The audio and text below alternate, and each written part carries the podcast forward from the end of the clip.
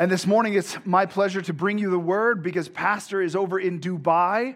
So he has a little bit of a, a, stop and a break there. And then I think tonight he flies out and continues his journey. So uh, pray for him, keep him in prayer because, you know, traveling in those airplanes and, you know, driving then six hours in Pakistan could be a little interesting. So pray for him. Uh, and so this morning, we're talking about relationships. And the relationship I want to talk about is the relationship we have as sheep. And here in Psalm 100, verse 3, it says, Know that the Lord, He is God. It is He who has made us, and not we ourselves. We are His people and the sheep of His pasture. Father, we thank you for this time that we can come and that we can hear your word. Lord, I ask you that you would reveal to us your word. Lord, that you would give us the strength to put it into practice. Lord, open up our hearts right now to receive your word, that it would grow in our lives and produce fruit in Jesus' name. Amen. All throughout the Bible, we see Israel and Christians uh, referred to as sheep.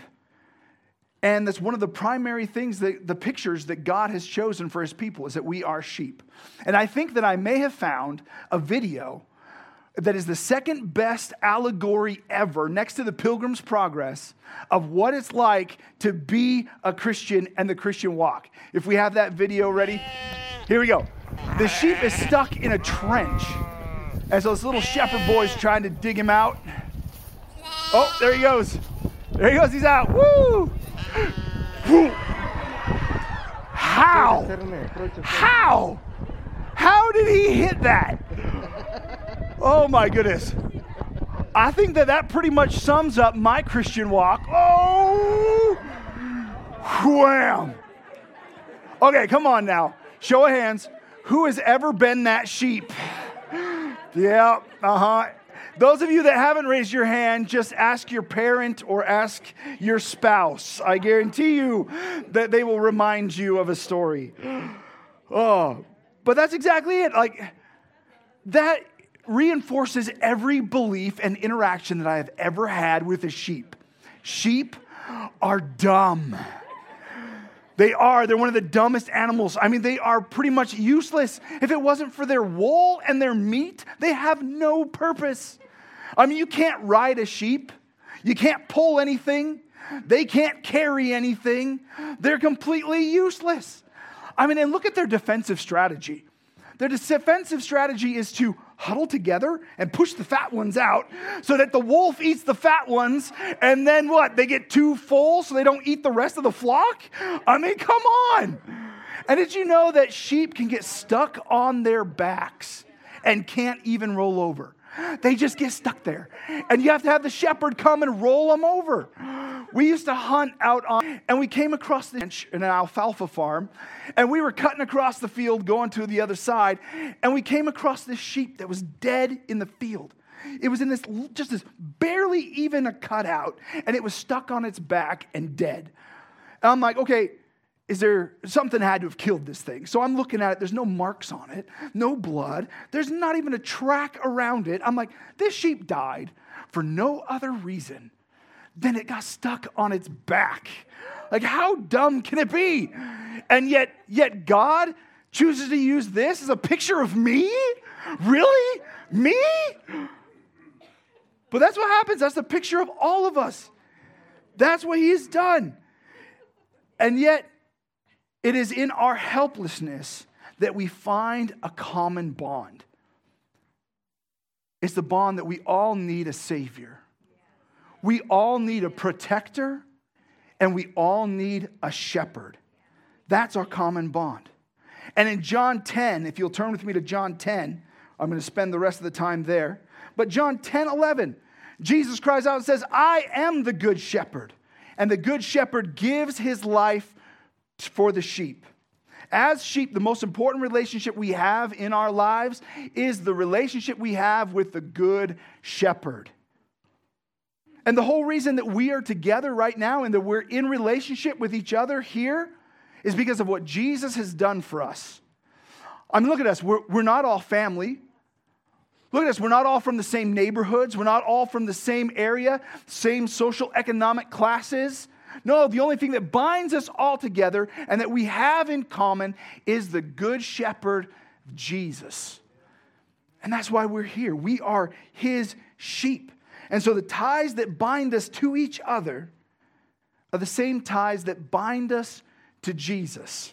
And I want to look at those ties here in John chapter 10, verse 1. It says, Most assuredly I say to you, he who does not enter the sheepfold by the door, but climbs up some other way, the same is a thief and a robber. But he who enters by the door is the shepherd of the sheep. To him, the doorkeeper opens, and the sheep hear his voice. And he calls his own sheep by name and leads them out. And when he brings out his own sheep, he goes before them, and the sheep follow him, for they know his voice. Yet they will by no means follow a stranger, but will flee from him, for they do not know the voice of strangers. So, the first tie that binds us together is that we hear his voice. The voice of Jesus binds us together and assures us that we are his flock. Verse 3 says, and throughout chapter 10, Jesus says, My sheep hear my voice. I know my sheep by name and am known by my sheep.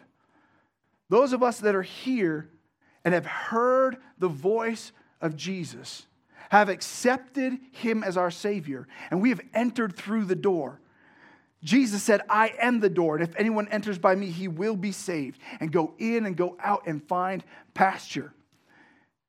And even if you have not accepted Christ as your Savior, you are here because you heard his voice. And you're still kind of hanging out around the flock, but you still have heard it in verses 24 through 26, the Jews here press Jesus and they say, Jesus, show us a sign. Tell us if you're the Messiah. Tell us if you're the Christ. Are you the one that's sent by God? Tell us. And Jesus said, I've already told you, but you refuse to hear because you are not my sheep. And several times Jesus calls out throughout his ministry and says, He who has ears, let him hear what the Spirit says.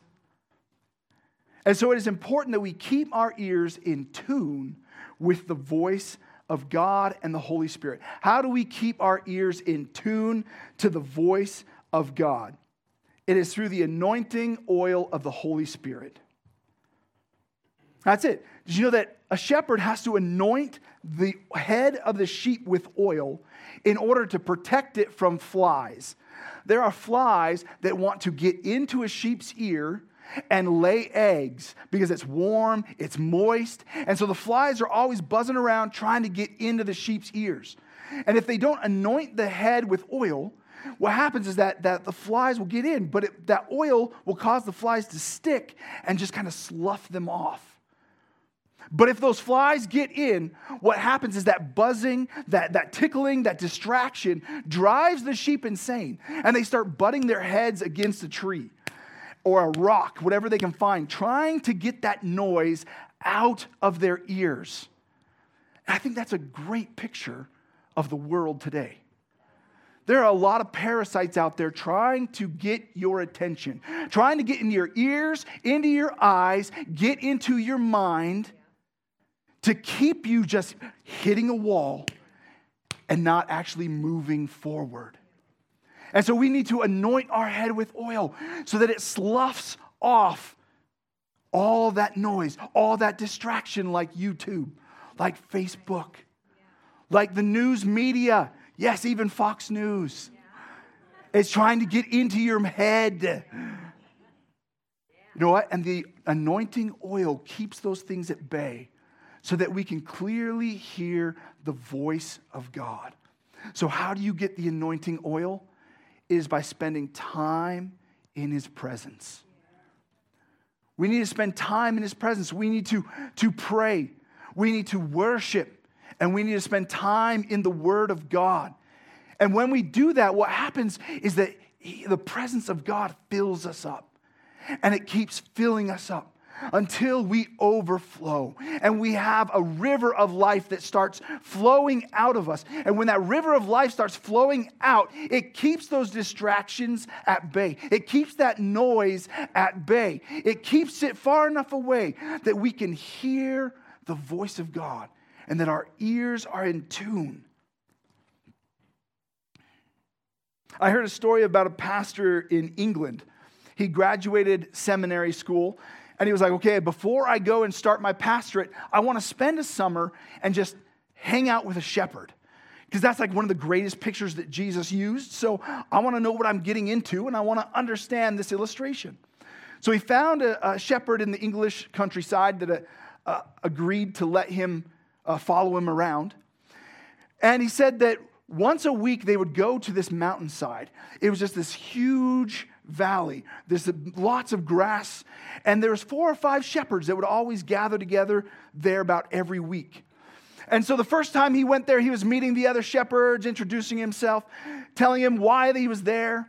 And then he looked up and he realized there's over a thousand sheep on this hillside, and they've all mingled together. He's like, I don't know which ones are our sheep, which ones are their sheep. He was like, uh, how, how are we going to sort this out? The pastor or the, the shepherd was like, Oh, we'll sort it out later. Don't worry about it. So they just talked on, let the afternoon go by, and pretty soon the first shepherd was like, Okay, it's time for us to go. We're going to head out. And he goes, Ho! And then just starts walking down the path. All of a sudden, heads pop up. They look around. All of a sudden, there's movement in the, in the herd, in the flock. And then off, off they go, and they start wandering. It's like, okay. Then the next shepherd is like, All right, it was great to meet you. I got to go too. He goes, Yep, yep, and starts walking the other direction. All of a sudden, heads pop up. They look around, and there's movement, movement that direction. One by one, the, the shepherds all leave, and it's him and the shepherd that are left. And the shepherd's like, All right, well, I guess we should go too. And so he called out and started walking too. He's like, Okay, I'll, I'll, I'll catch up. And he watched all the sheep leave, and there wasn't one sheep left on that mountainside. Not one.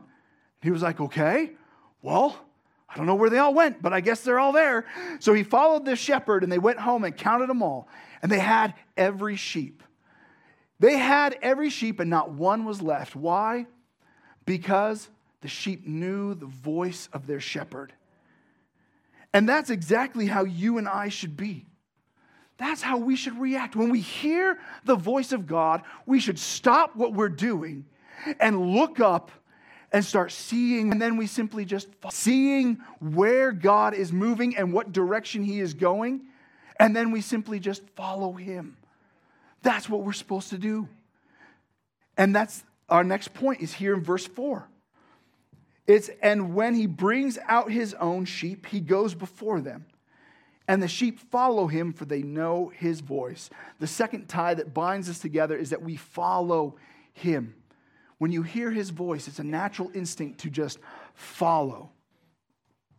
See, he says that the, Jesus says that the shepherd goes out before the sheep. And this same pastor was amazed because he was more familiar with cows. And with cows, you get behind them and you drive them, you push them, right? You whip them, you herd them, you corral them, and you drive them in a direction. It doesn't work with sheep. The best way to, lead, to get sheep to move is to lead them and go out before them. And this is important because as Jesus walks the road with you, what it does is it gives you the strength and the courage to keep putting one foot in front of the other. As you keep your eyes fixed on Him, we can all just walk just one foot in front of the other because He is there with us. But sadly, Isaiah 53 6 says, all we like sheep have gone astray. We have turned everyone to his own way. Every one of us at some point has taken our eyes off of Jesus and we have gone our own way. In several places, the New Testament translates the word parakoe, the Greek word, as disobey or disobedience.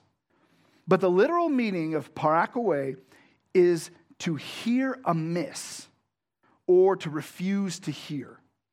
For instance, Romans 5:19 says for by as one man's disobedience or refusal to hear or mishearing many were made sinners.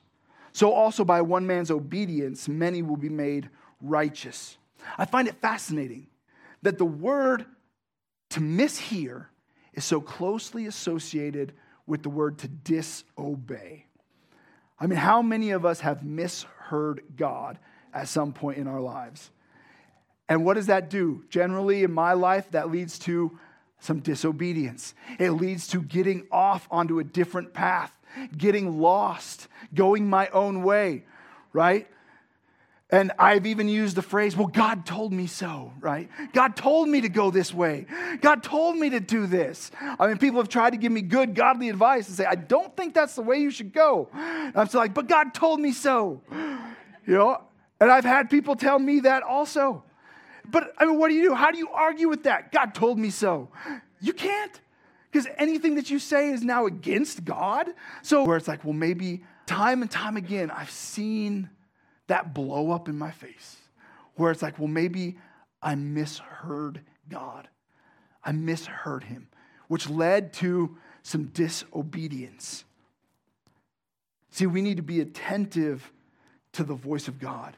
We need to know that we know when we hear him. Because Psalm 23, 1 through 3 says, The Lord is my shepherd. I shall not want. He makes me to lie down in green pastures. He leads me beside the still waters. He restores my soul. He leads me in the paths of righteousness for his name's sake. Jesus is the good shepherd, and he wants to lead you into a good place. That's his desire. I mean, Jeremiah 29 11 says, I know the plans that I have for you, declares the Lord plans to prosper you and not to harm you, plans to give you a hope and a future. That's what God wants to do. That's where He wants to lead you. We just need to follow, even when it looks like He's leading us through the valley of the shadow of death.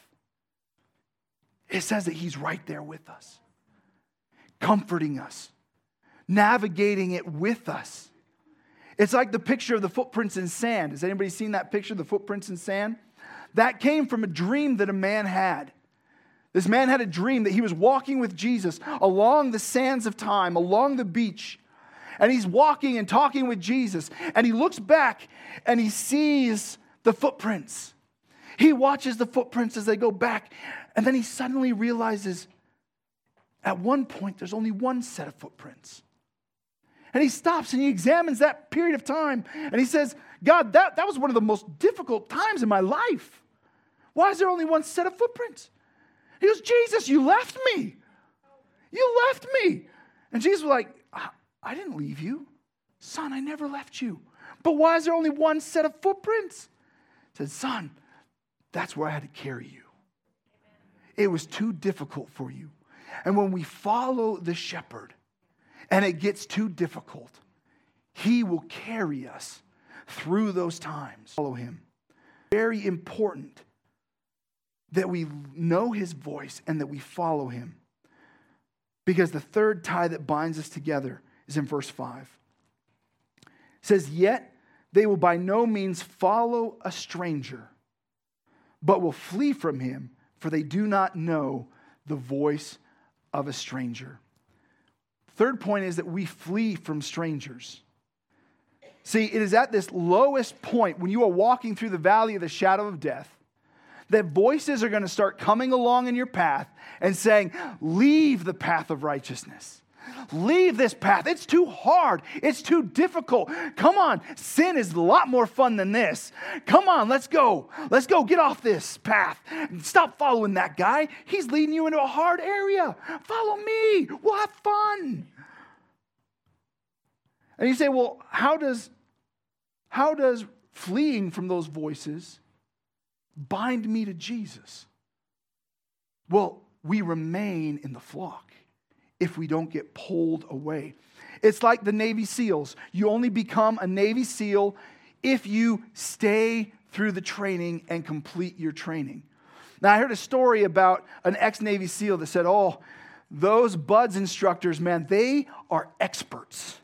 At keeping you right at that line of hypothermia where you're cold enough you think you're going to die, but medically you're not going to. And they're just experts at torturing you and keeping you right there at that cold. And then they're really good at making sure that sand gets inside your uniform and coats every inch of it. So every movement that you make is like sandpaper on the inside. And they keep you in the water, out of the water, in the water, out of the water. You're doing exercises where if you don't time your breath, you're going to drown. And, and they just torture you. But that's not the worst. The worst is at that point when you're the tiredest, you're the coldest, you're in pain. They get in your mind and they get down there and say, This all can be over soon. All you have to do is ring that bell. There's a warm shower waiting back there, a nice bowl of soup, some food. You know, you can go to sleep. There's a nice warm bed. All you got to do is ring that bell, give up, quit. And those that ring the bell, they, they lose out on their dream. They never become a Navy SEAL. They lose that brotherhood. And this one guy, he said, I understood the game. I understood it. So when they would get down on a guy and start saying, You need to quit, it's your time to quit. Come on, you don't have anything left. Give up. He said he would, be, he would just yell out and try to yell over the top of those instructors. Not me. You can't get me to quit. I'll never quit. I'm going to keep going. Come on, guys, keep going. Keep going. One more day. We can do this all day. Let's go. And some people would be able to grab onto it and hold on. And they would remain in the fold. We need other sheep. That's like you and I. When we're walking through that valley of the shadow of death, we need other sheep coming along that know the voice of God, that can repeat the voice of the Good Shepherd back to us and say, Don't give up, don't quit. You got one more day. You got one more day. Come on, keep going, one foot in front of the other. And that will keep us in the fold. And then we flee from that voice. Like uh, a pastor has used the illustration of the Treasury Department and the counterfeit department. The US Treasury only trains with the real money. With real money. They know that the paper, the real paper, the real ink, the real design. They study it, they inspect it, they know it. So the moment a fake gets slipped in, they're like, oh my goodness, this thing stands out like a sore thumb. I know it. And when we flee from the voice of a stranger, what we do is we insulate ourselves to truth. And when we insulate ourselves to the truth, a fraud stands out instantly. You're like, something's wrong with that. that that's a fraud. That, that's a fake. That's not the true shepherd. What is going on? And I think that part of the reason the church is losing the culture war is because we have stopped fleeing the voice of strangers.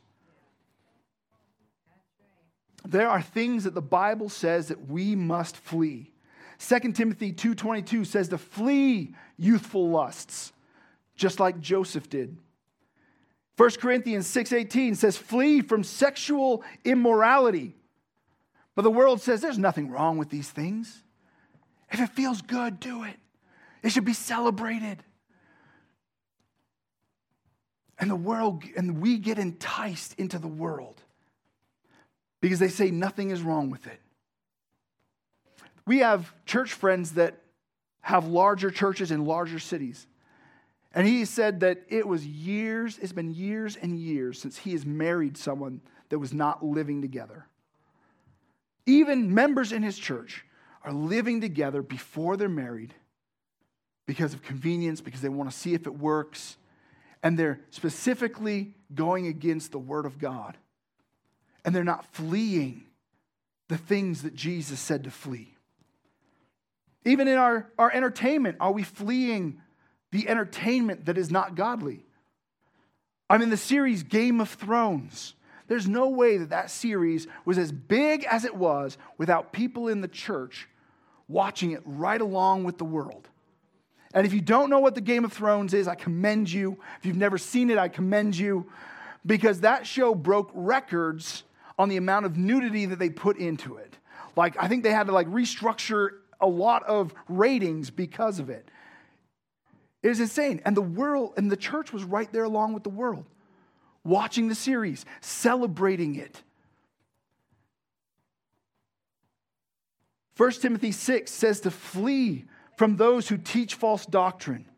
Flee from those that love to argue and stir up strife. Flee from those who have a depraved mind. Flee from those who twist the truth. It says to flee from those that think godliness is a way to get rich and to flee from those that love money. When was the last time you fled a conversation that was ungodly? Tell you what, that makes the world uncomfortable. When they're talking about something and you're like, yeah, I'm out of here. And they're like, oh, what happened there? They take note. Ungodly conversation. That's what the Bible calls us to do. If there's an ungodly conversation, we are to flee those voices. See, because we haven't fled them, the world now has Christians deconstructing their faith. What is deconstructing their faith? Well, you take your faith and you tear it all down to the basics, and then you start reinserting what you want into it. Like the God that loves us. I like that God. I like that Jesus. The God of judgment? No, that, that's not a good one. I think I'll just leave that one out. I like the God of love, you know. How about the God that wants us to prosper? Yeah, I like that one. What about the God of suffering? Well, no, that, that doesn't really have a place. And when we build this new image of our faith and our Christian walk, it looks like man and not the image of God. When we start listening to those voices, they get into our minds and our heads. What happens is we start following the voice of strangers instead of fleeing from them. If you read Ezekiel 34, it's Ezekiel prophesying against the shepherds and the leaders of his day. And Ezekiel 34 5 says that the sheep were scattered because there was no shepherd. And strangers scatter the sheep. That's the whole goal of the enemy, is to scatter you so they can pick you off easier one at a time than when you're together. And when you can encourage each other and build each other up and strengthen one another. He wants to scatter you. See, Jesus gathers sheep. And if we flee from the voice of strangers, we remain in the flock and we remain part of his sheep. But if we're lured away, there's a snare of sin hidden to the path of destruction that is waiting for you. How do you identify a true shepherd? If you read Ezekiel 34 11 through 31, I can sum it up here is that a true shepherd strengthens the weak, they heal the sick, they bind the brokenhearted. They search for those that are lost and they gather the sheep. John 10 1 says, Any person that does not enter by the door is a thief and a robber. And we need to watch out for anyone that has not entered the fold by accepting Christ because they are a thief and a robber. And the Bible says a thief comes only to kill, to steal, and to destroy. Anyone that is trying to lure you off of the path of righteousness hates you because they're seeking to kill you. Because it says the wages of sin is death. And that's what the world is doing. It's trying to entice you off of that. And so this morning, in closing, I want to ask you do you know the voice of Jesus? Do you know his voice? If you're here today, chances are Samuel heard him. But Samuel in the Bible, Samuel heard his voice when he was laying in bed. God called to him and said, Samuel. And he got up. He thought it was Eli. He ran to his stepdad and said, uh, Here I am.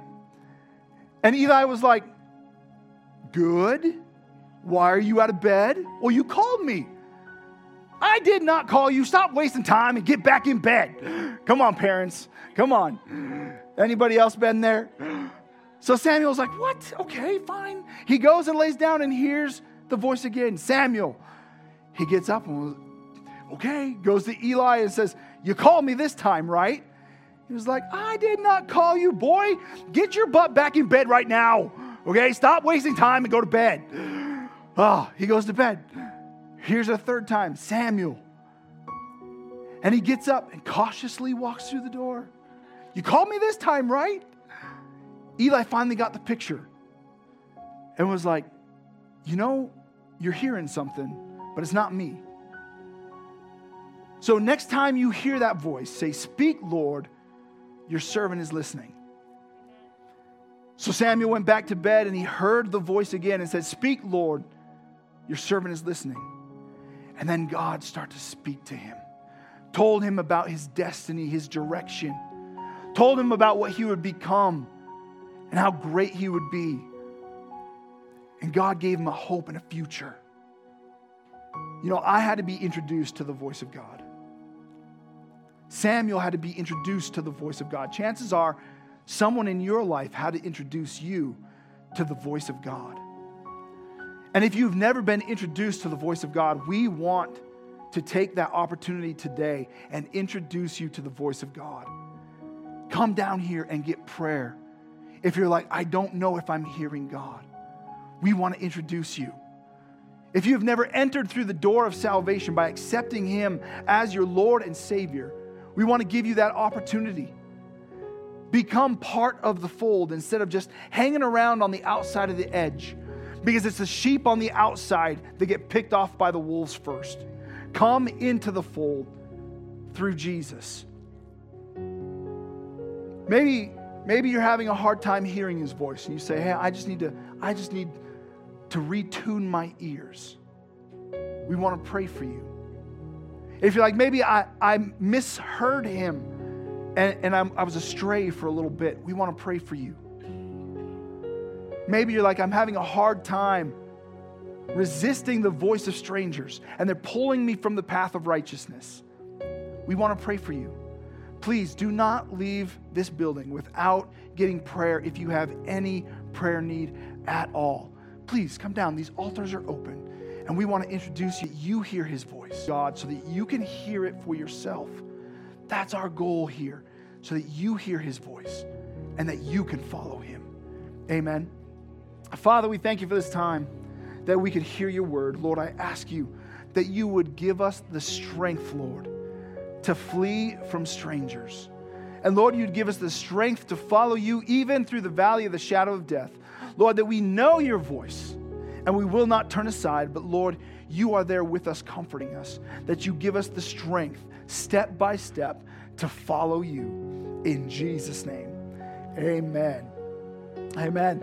Well, think of Pastor this week, especially tonight as he is flying over to Pakistan and then driving. So keep him in your, in your prayers. We appreciate you guys for coming out. All right, thank you. You guys are dismissed.